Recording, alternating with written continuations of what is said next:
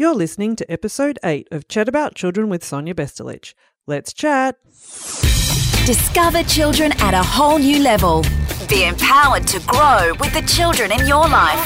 Welcome to Chat About Children with Sonia Vestalich. Hi there and welcome to Episode eight of Chat About Children, where we chat about all things children and support and empower you to grow with the children in your life. Today we are chatting about feeding and fussiness. It's a common point of discussion amongst parents and even early childhood educators. You know, there's a lot of talk about feeding difficulties and fussiness when it comes to food. I know I've personally experienced it to a degree with my children, and I know many families where it, it is an issue. So I'm going to be joined by Nicole McGrath. She's a senior level speech pathologist and she does have specific clinical skills in feeding. We're going to chat about, you know, generally what we consider to be feeding difficulties. We're going to look at understanding how do we define fussiness when we're talking about our children's feeding. And we also look at some strategies to manage fussiness, which is valued information for all of us. And one of the things that we also need to know is what not to do when it comes to feeding your fussy child. And that's something that we're all going to find extremely useful. So let's get started and chat to Nicole. Joining me today for a chat about feeding and fussiness is Nicole McGrath. Nicole is a speech pathologist with specific skills in feeding. So she's going to help us understand this area a little more and also help us to gain some handy tips on managing any fussy feeders that we may have in the household. Nicole is a senior level speech pathologist and she's worked across various public hospitals, educational and private sectors, and has also worked in various Australian states and internationally in the United Kingdom. Nicole does have specific skills in paediatric feeding. She's worked in a Sydney-based hospital as a paediatric feeding therapist in neonatal intensive care, in the high dependency unit and special care nursery, as well as a paediatric ward. So she has worked with feeding clients quite extensively within that section and within the private sector.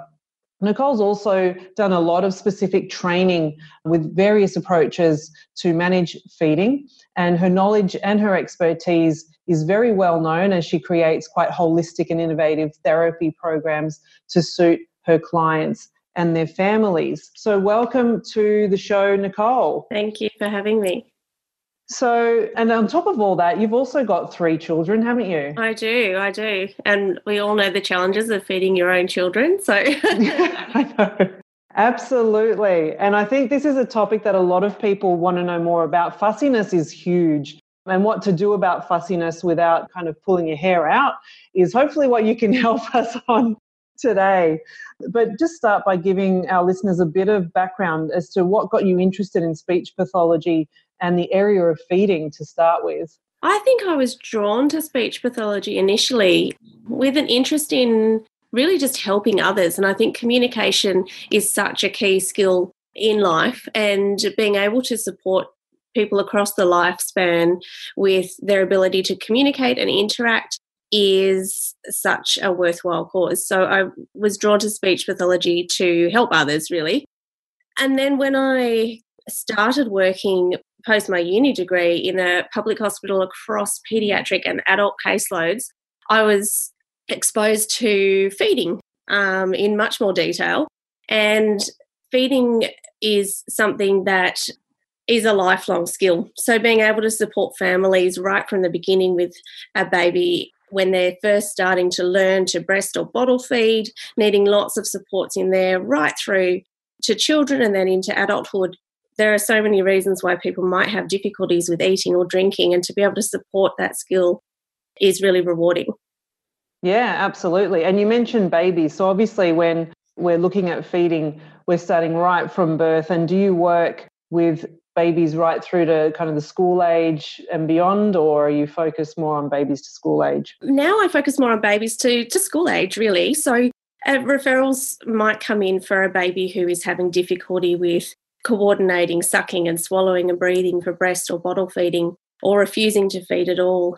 And then referrals may come in as, at a slightly older age for infants who are transitioning to solids, and they may be having difficulties or refusing or gagging at that stage. And then there may be slightly older infants and leading into toddlers who get really stuck on that puree stage and have lots of difficulties transitioning to lumpy foods and finger foods and maybe gagging and regressing a little bit too, or getting really stuck. And parents just need lots of support to know what to do when that happens. And then with the older kids, it's the old fussy eating often, mm. which may be a result of lots of different causes, but it's presenting as a big problem for the whole family at that point. Absolutely. And it is a really stressful time when feeding is an issue. We have meals a number of times a day, every day, and it's a super stressful experience when there is a feeding difficulty going on, particularly in, in your babies and toddlers and your school-age kids, when you're wondering if they're getting everything that they need through their food. Absolutely. So when someone comes in to see you with a feeding issue, what are the key things that you look at in an assessment? And if we can start with the fussy toddler, for example, or, or young school-age child, what are you looking at in an assessment? Well, fussy eating is really quite common. Most, a lot of parents, no, I won't say most, but lots of parents will say that their children are fussy to some degree. So working out whether that is part of a normal developmental process or something to be a little bit more worried about is really important. So within my initial assessment, I'll be having quite an in-depth discussion with the parents about what's happening at meal times, talking through medical and developmental history to link in any areas there that may be impacting on the child's ability to feed or willingness to feed, and looking at oral skills as well. So how is the child able to coordinate, to be able to drink and chew and swallow? And those sorts of skills can be looked at through a feeding assessment where I actually observe the child eating and can see what's happening in real time. Okay, fantastic. And what about with the babies? What are you assessing there? With babies, again, really watching them feed. It's one thing to mm-hmm. hear what's happening. It's another thing to see what's going on, and to be able to look at, at the baby, baby's structure and function.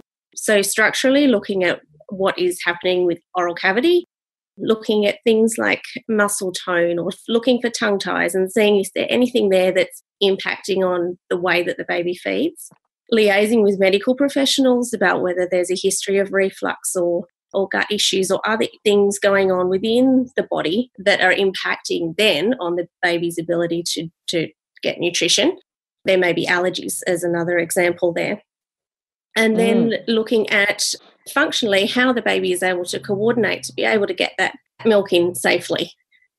Okay. So there's quite broad, isn't it? It's very broad, and it's important to link in with the right professionals. And I think feeding is so complex that it's important to be able to liaise with a paediatrician or a G P or a dietitian in some cases, or an occupational therapist, to make sure that we are looking at the child as a whole unit, and mm. then working with the family as well, because it's not isolated to the child. It does affect the whole family.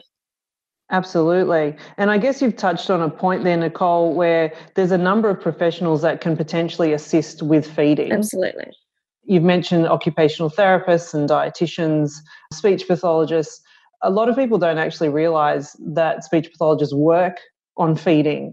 So why would someone, for example, come and see a speech pathologist for feeding rather than an alternate professional? What's different? Well, speech pathologists have specific training and experience in oral motor skills and oral structures and functions. So that's looking at the mouth and what's actually happening there. While a child is eating, they're having to coordinate very fine motor skills to be able to manipulate the food within the mouth, or to be able to coordinate sucking and swallowing and breathing with a bottle for a baby. So to be able to have an understanding of what's happening within the mouth gives a speech pathologist those unique skills to be able to help. Yeah, absolutely. Thank you for clarifying that. So if we talk a little bit more about fussiness when it comes to food, yeah. Like you mentioned that a lot of parents will deem their child to be fussy. So how do you actually differentiate between fussiness and not fussy in a child? How do you tell the difference? Because everyone's definition is going to be really different. So how do you define it? Absolutely. And it's not a competition. There's no, the parents often talk about my child eats three vegetables. Well, mine only eats one. It's not a competition. If it's causing stress for the family and for the, not just for the child, for the parents with being able to provide meal times in an enjoyable manner, mm-hmm. then that's a problem.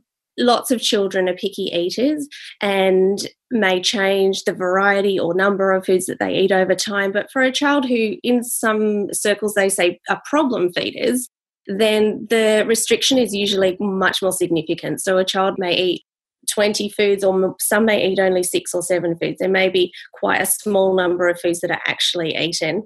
There may be foods that are lost due to food jags, which is where you get stuck on a food and refuse other foods. But mm-hmm. those foods are unlikely to come back again. So that number of foods accepted may reduce even more. There may be entire food groups that are missed. So vegetables is common, meat is really common because it's a more difficult texture to chew. So when it's impacting on the whole family, when there are not many foods available to feed your child and you're really feeling like you're at a loss, then it's time to ask for some help and some assistance. And whether that's through local community services or through a more specialised professional, then then getting that support is really important. Yeah, absolutely. And I think sometimes, would it be fair to say that sometimes is it, how can I put it, the behavior, do we sometimes reprimand thinking they're just misbehaving or looking for, like, help us out here as parents? How can we tell the difference? Because sometimes it's tricky. It can be really tricky. I really think kids, when it comes to food, they don't choose to be picky. It's not a behaviour that they're doing to hurt your feelings or to annoy you. There is a certain degree of assertiveness and control within the toddler age bracket, and within that period from about fifteen to eighteen months till about four to five years of age, children are notoriously fussy with their eating. But for many children whose behaviours at the dinner table are quite overt, so crying and screaming or tantrums, then often underlying that, there are difficulties to do with the body and how that's operating, whether it's discomfort from reflux or constipation, whether it's a sensory processing disorder where the child has difficulty with the textures that are presented to them on the plate. Or it could be a difficulty with motor skills, with being able to coordinate the muscles required for eating. There's usually something underlying that behaviour that's important to identify. Absolutely. So there is a reason for a child avoiding a certain food. Yeah, usually there is. We all have foods we like and don't like. There will be some degree of that, and that's very normal. But when it's happening all the time, then usually there's a reason. Yeah, yeah, cool. I know for my son, he doesn't eat fruit if he knows it's fruit. Mm-hmm. But if I were to sneak some grated apple into cookies and not tell him, or mashed banana, he's totally fine. Yeah, and hiding vegetables and fruit is nothing new. Lots of parents do. Do we just keep hiding stuff as much as possible when we feel that's a psychological association happening? I'd encourage you to keep offering, keep exposing him to the fruit. So keep showing him those apples, take him shopping to see the different types of apples on the shelf and ask him to choose the apples to put in the bag. Being able to desensitize a little bit is part of the process. Okay. As challenging as it feels, yeah. The more he can see and feel and touch and be exposed to those smells, exposed to those fruits. Oh, smell was another one in my mind then. Yep, yep. Likely he is to eventually over time to be willing to have a go. Okay, so start the desensitization. Yeah, yeah. Yeah, okay. No, fair point. So keep trying, keep trying. So I guess if we have a look at, you mentioned before, less than twenty foods, or if kids aren't, aren't eating a lot of foods, this is something that I wonder, is that at that point when you feel like your child doesn't have enough variety in their diet, is at that point that you kind of would suggest nutritionist or dietitian come into the picture? When do you know that that variety is not there? Yeah. Do you need to get blood tests happening? Like what do you, what are the signals? I think find someone you're happy to talk to first. That may be your G P. Often G Ps will look at what's happening holistically. Try not to look at what's happening in one meal, but maybe look at foods over a week. And because children vary from day to day with their appetites and what they're willing to eat. So look at the diet over the week and talk to someone who you trust. So if a G P is concerned, they may suggest a blood test, for example, to look at iron levels if it's a child that doesn't eat meat. But then from there, they may suggest a referral to a dietitian to have a look at more to get more information about the nutrients that the child is getting through the diet that they have currently. It's really important to make sure that you're looking at feeding and having that positive experience with food all the time, though, and putting those worries, those worries are huge for a parent, but making sure that you're getting the right support to make eating positive and not worrying too much about the nutrition, but getting the support if there are concerns. Absolutely. So let's get into the nitty-gritty of some practical, handy tips that we want to pass on to parents and also to educators who often can struggle with this yeah, in the early childhood absolutely. setting. Absolutely, yep. What are some really handy suggestions in terms of helping us to manage any fussy feeders that we have at our hands? Well, as I said to you before, one of the first things to do is to really give children the opportunity to explore and be exposed to a whole range of foods. So that means not restricting what you put in front of them to just what they eat. It can be a huge challenge for some kids to even accept food on the table in front of them if they are really averse to a certain food. So doing that in a gentle way, and that's where using some oral or some desensitization and working through that sequentially can be important. There is a specific program called the S O S program, which stands for Sequential Oral Sensory Hierarchy or Program, and there are many professionals trained to support in that.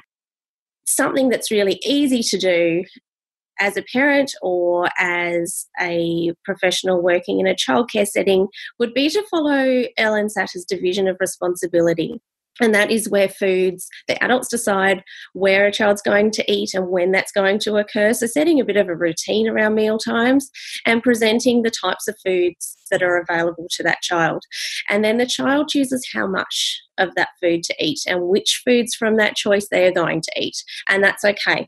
Having one food on the table that the child is comfortable with and is going to eat is really important. So they've got a safe food there to eat, but they're engaged in a mealtime that's enjoyable and social and are seeing other people eating and seeing a whole range of foods at the same time. So that's something really easy that you can do to adapt your mealtimes. Fantastic. And I think one of the points you mentioned earlier in having the child choose, it helps them to give them that element of control, doesn't it? Yeah, that's right. And also, I know in the previous podcast episode when we spoke to a dietitian, she mentioned having kids learn how to listen to their own body yes. and trust their appetite. Absolutely. Yeah. Any kind of, I know we touched on babies and you have worked with premature babies, so any kind of tips or strategies for management there where, you know, your experience kind of might help some of our parents who are, are concerned about that kind of subgroup? I think, again, my biggest advice with that group, which so you're looking at very young babies who are still breast or bottle fed, then in that age group, if things aren't going well, making sure you're linking in with health professionals that can support you there in developing the child's ability to eat, looking holistically at the whole child and and looking at why those difficulties are occurring. So link in with your G P, your lactation consultant, speech pathologist, dietitian, someone who can support you with working out what's going on and making sure that your child is growing. There are babies who really struggle to get enough in, and, and failure to thrive is when a child isn't growing at a rate expected. So you really want to make sure that you stay on top of feeding at that young critical age and that you get the right support. Absolutely. So we've talked a bit about things that we want to do and practical suggestions. Any things that we shouldn't be doing that you come across a lot with parents that you meet? Yeah, there are lots of things. I think one of the big ones these days is using iPad and T V as a distraction. The way that we live these days is fast-paced. Mm. Often both parents are working, you're cho- picking up children from daycare late in the evening, and it's easy to pop some food on the table in front of the child or on the lounge and, and pop the T V on yes. and let them eat. It can work sometimes in some families and it can be okay some of the time, but for children who are fussy, being able to be involved in a family-style meal and really enjoy that experience and share that eating relationship with food, then if you can replace some of those distractions with some family meals, at least some of the time, then you're on the right track. The other little tip that I would pop in there is that sometimes we fall into that temptation of bribing children to eat just that little bit more by offering a dessert or a favourite food afterwards if you eat one more bit mm. of broccoli.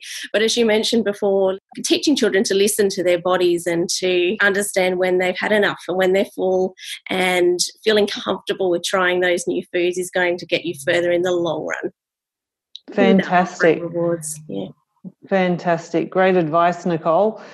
Tell me, just to wrap up, what's your take-home message for our um, listeners today? Learning to eat is is complex. It's a developmental process. It takes time. So give it time. Take that pressure off. You're doing a great job by showing that you are concerned, that you want to take that step to find out more about your child's eating and how they're developing. So trust yourself and your instincts as well. Provide that supportive, loving relationship with your child around food, and, and you're on the right track. Keep working at it. Fantastic. Thank you so much, Nicole, for sharing a chat about feeding and fussiness. It's been a pleasure. You're welcome. Thank you. And that wraps up my chat with Nicole. And I must say that, you know, dinner time at my household is is very much a reinforced family conversational time. I know that everyone enjoys that opportunity to reconnect, you know, after a day of various activities. And I use that time to have everyone reflect on their day, talk about the highlights. And it does create a space for the family to be able to express themselves and to also have a space where they feel and are listened to. So, you know, one of my tips is really just try to to have some sacred family time around a meal and make it as social and as positive as possible. We will have listed on our show notes the resources that Nicole mentioned. You can find those on chat about children dot com. And of course, should you have any concerns for your child's diet or nutrition, do seek advice from your doctor or relevant health professional. Coming up next episode, episode nine, we're talking about peanut allergy. And I'm going to be chatting to a pediatrician who is an allergy specialist, and she's going to be telling us about the latest research when it comes to peanut allergy. There is hope on the horizon, so make sure you tune in for that one. If you've enjoyed today's episode and found any tips and strategies valuable, please make sure that you do leave a rating and a review. Do subscribe to the Chat About Children podcast, and I encourage you to share this episode with family, with friends, and with colleagues, and just help spread the word. I do celebrate you. Take care and chat soon. Thanks for joining the Chat About Children with Sonia Vestalich. w w w dot chat about children dot com